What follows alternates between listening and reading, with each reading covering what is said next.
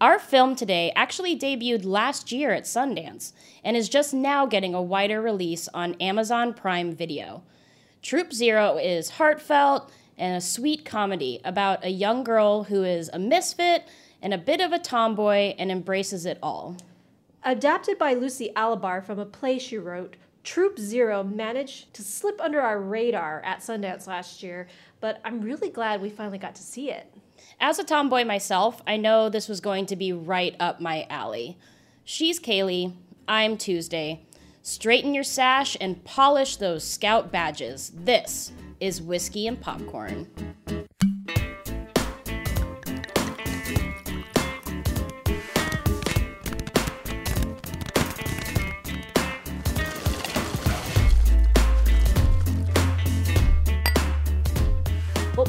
Jump really into this review, were you ever a Girl Scout Tuesday? Oh, God, no. um, I was in YMCA basketball and T ball. I guess like the girliest thing I did was gymnastics. Okay. See, for like a very brief hot minute, like half a hot minute, I was a Girl Scout and hated it. Oh, yeah, I could see that. So I really identified with our main character in this film and how she got bullied by the other girls because that kind of happened to me a little bit. Yeah, totally get it. But back to the story. Troop Zero actually follows the life and times of Christmas Flint. Can't get any more cutesy named than that.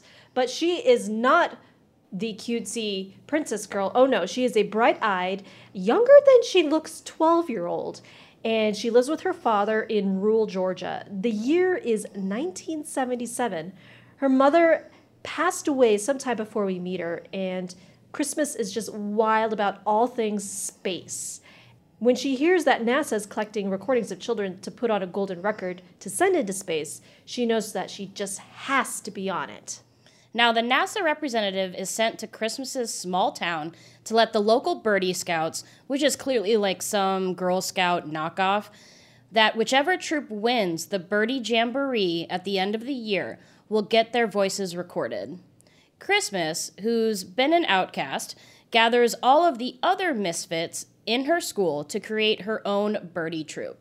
Well, why don't you just check out this clip from the trailer? I'm Christmas Flint, human female. I think you'd like me. I think you'd want to be my friend. Dad, I think I could be part alien. I sure as heck hope not. I worry about your Christmas. That can't be birdies. Birdies have a strict quality code. My booze are quality. Well, the only number left in the state of Georgia is zero. So welcome, Troop Zero. We all gotta win one badge each to go to Jamboree. Buy my cookies so I can be a woman of substance. Have fun and puke, Miss Raylene. Don't puke before you get the money, boo. Y'all suck at being girls. We ain't got nobody to show us how to be better. Be that one for us. Like Jesus.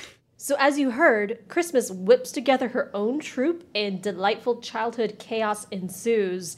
The film stars McKenna Grace as Christmas, as well as Viola Davis as Miss Raylene, the reluctant troop leader, Jim Gaffigan as Christmas's father, Ramsey, and a whole cohort of fantastic child actors. Now, my first thought going into this, and even after, was the 1989 classic Troop Beverly Hills. and it totally plays like that. I mean, will it be the cult classic that Troop Beverly Hills was? I don't think so, but it's definitely in that same genre. Yeah, well, I was getting a bit of a Moonrise Kingdom vibe off of this, but clearly Troop Zero is far more slapstick comedic and loose. Uh, doesn't have the Wes Anderson persnicketiness for style and staging. Um, I feel like the kids really got to be kids, and whatever their marks were, they hit them as they chose. Kind of like you know the Sandlot or maybe the Goonies. It's it had this vibe of those kids movies from the 80s and 90s that it just had this nostalgic feel for me. Oh, and I still love the 80s and 90s kids movies that I watched. Well, I think it's important to point out that this film has the same writers as Beasts of the Southern Wild, which came out in 2012, was also a Sundance premiere, and it got a lot of Oscar buzz the following year. So this film I felt like it was a lot funnier. I don't. Did you ever see Beast of the Southern Wild? I cannot say I did. It, that was a very interesting film. That one had a little bit more uh, preachy about you know uh, uh, climate change. Uh, the basically the ice caps have melted and flooded the whole world, and the little girl Hushpuppy was her name, another very sweet name. she was pretty much on her own in Louisiana, um, navigating life and flooded out New Orleans, essentially. Oh, see, I always saw Beasts of the Southern Wild like kind of like Lord of the Flies kind of feel. It's got that, but I mean, there's still adults in it. Oh, okay. So, um, and she's very much solo. Like there weren't a lot of. of I didn't. Re- it's been a while since I've seen it. I can't recall what the other kids were if they were in that movie.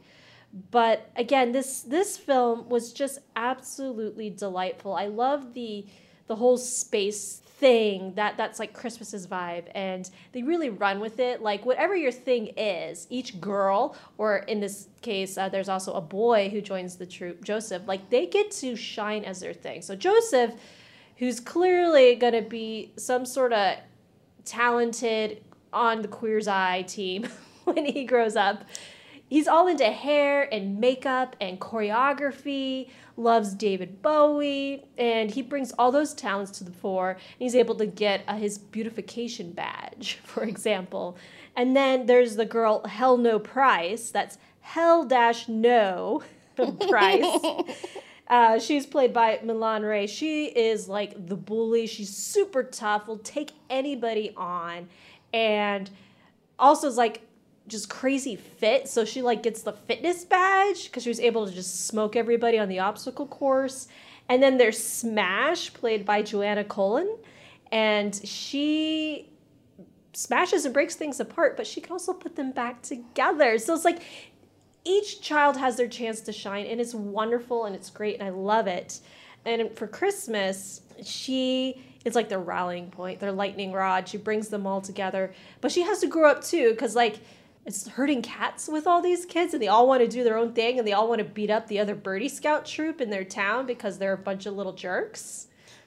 Well, and there's several times where Christmas really questions herself. Like, maybe this isn't the troop that I thought we could be, or maybe I made the biggest mistake, or, you know, everyone else has this passion or something that they're really good at. Like, what do I have? Exactly. And so you do get to see her grow a lot as well. And it's just absolutely charming. And what did you think of Viola Davis uh, in this film as Miss Raylene? I actually really ended up liking it. She tends to have very similar roles uh, in her career, and this one, while unorthodox, was a little motherly and at the same time distant. But it, it was super interesting her for her to take on something that I don't think she ever has as of yet. Well, I, I really liked her character, who she is an assistant to Ramsey Flint, uh, Christmas's father. And Ramsey, he's he's like an attorney or he works in some facet of the law and she's his assistant but she wants to be her own lawyer but she's put her career on hold and we find out why um, but she really at the end of this film is like dedicated to wanting to get back into law so she gets a chance to sort of grow up as well and that was a really delightful character development just the character development as a whole for all the the characters even you know Jim Gaffigan as Ramsey. He he's only got a minor part in this film, but he even had some growth too by the end. Oh yeah, even he had to step up, which was nice. And I and I just really enjoyed that. One aspect I really enjoyed with this film was the play on standard knowledge and gender norms, mm. with Christmas being the epitome of a STEM kid. Yes. And we have her best friend, who is clearly a young, closeted, well, not very well closeted, young gay boy who everyone teases that he, you know, that Christmas is the boy girl and he's the girl boy and you know and you get all of the typical bullies. We have the very typical mean girl bullies who cut her hair throw her in lockers. You know this isn't these this wasn't a new film concept or new character realizations, but what it was was adorable. And there's nothing wrong with just having a really feel good, fun movie. I yeah, I, that's what it, my biggest takeaway is. I was reading some other fellow critics and they're saying, "Oh, well, you know, this film it was fun, but it was off balance," or hmm. they they just kind of picked it apart in ways that I'm just like felt was unjustified. I'm like, this is this is a film I feel that's kind of geared at, if you will, to say our generation very much so, mm-hmm. because it had that nostalgic feeling of the '80s, '90s kids movies. Because I I think kids today could watch this and enjoy it, but I don't know if they're going to love it as much as other kids' films. I mean, I feel like this is more geared towards young adults versus kids. Yeah, I could see that. And I, I do agree that we have a lot of reviewers who are, oh, been there, done that. You know, the, the usual trope, we've seen this, or just, you know, shattering it to pieces. If anything, I feel like this is the type of movie that I don't want to sit down and overanalyze. No. And if you do, then you're just going to ruin it for everybody. yeah, I mean, just go in wanting to see a cute movie. Like And- this is like the perfect midweek movie where you just need an escape from work, life. You can watch it with your family, you can watch it by yourself, and you're just gonna have a good time. Even better, you don't even have to go to the theater. It's premiering on Amazon Prime. So sit on your couch and just have a good couple hours. And speaking of enjoying it on your couch, I think it's time to mix up a drink. Oh, thank goodness. I thought you were never going to say that. uh, how about you go first? Okay, so uh, since space is a big part of this film, I wanted to do a fun space themed cocktail. Ooh, I was thinking the same thing. And I found one. It's called a fool. A fool. a few. a full moon martini and you guys got to google the picture for this because it's really cool looking but essentially it's coconut cream with water vodka and blackberries to garnish you put sugar on the rim and essentially you combine the water and the coconut cream and you mix them together into if you like have those whiskey ball ice makers put it in one of those round uh, molds and then you freeze it and then once it's frozen all the way through, you put it in like a champagne, uh, the wide champagne glass, Oh, not, not the flute. And then you pour the vodka over it, and then you garnish with blackberries. You can even do like a little, uh, little smaller ball, like the the moon, a smaller moon orbiting your moon, and it's just really cool looking, and it's delicious because there's coconuts and vodka. Ooh, that is really fun. Uh, I also went with kind of a fruit themed drink. This is called the Planetary Punch. ooh. You have vodka, Of course, melon liqueur, like it. and then we've got peach puree, OJ, and a little bit of pineapple juice. Peach puree. That reminds me of my peach Bellini from our film. yeah, but this one goes so much This better one with it. with it. Yes. I, I like it. We should have a, a whole space day and just make space themed cocktails. I think. You want to join us? Make sure to leave a message in the comments and we will invite you. And you can also join our troop. No hazing involved. Just hit that subscribe button on your favorite podcasting site. Earn your social media badge by liking and following us on Facebook, Instagram, and Twitter. Thanks so much for listening, and we'll catch you at the next movies or on the couch.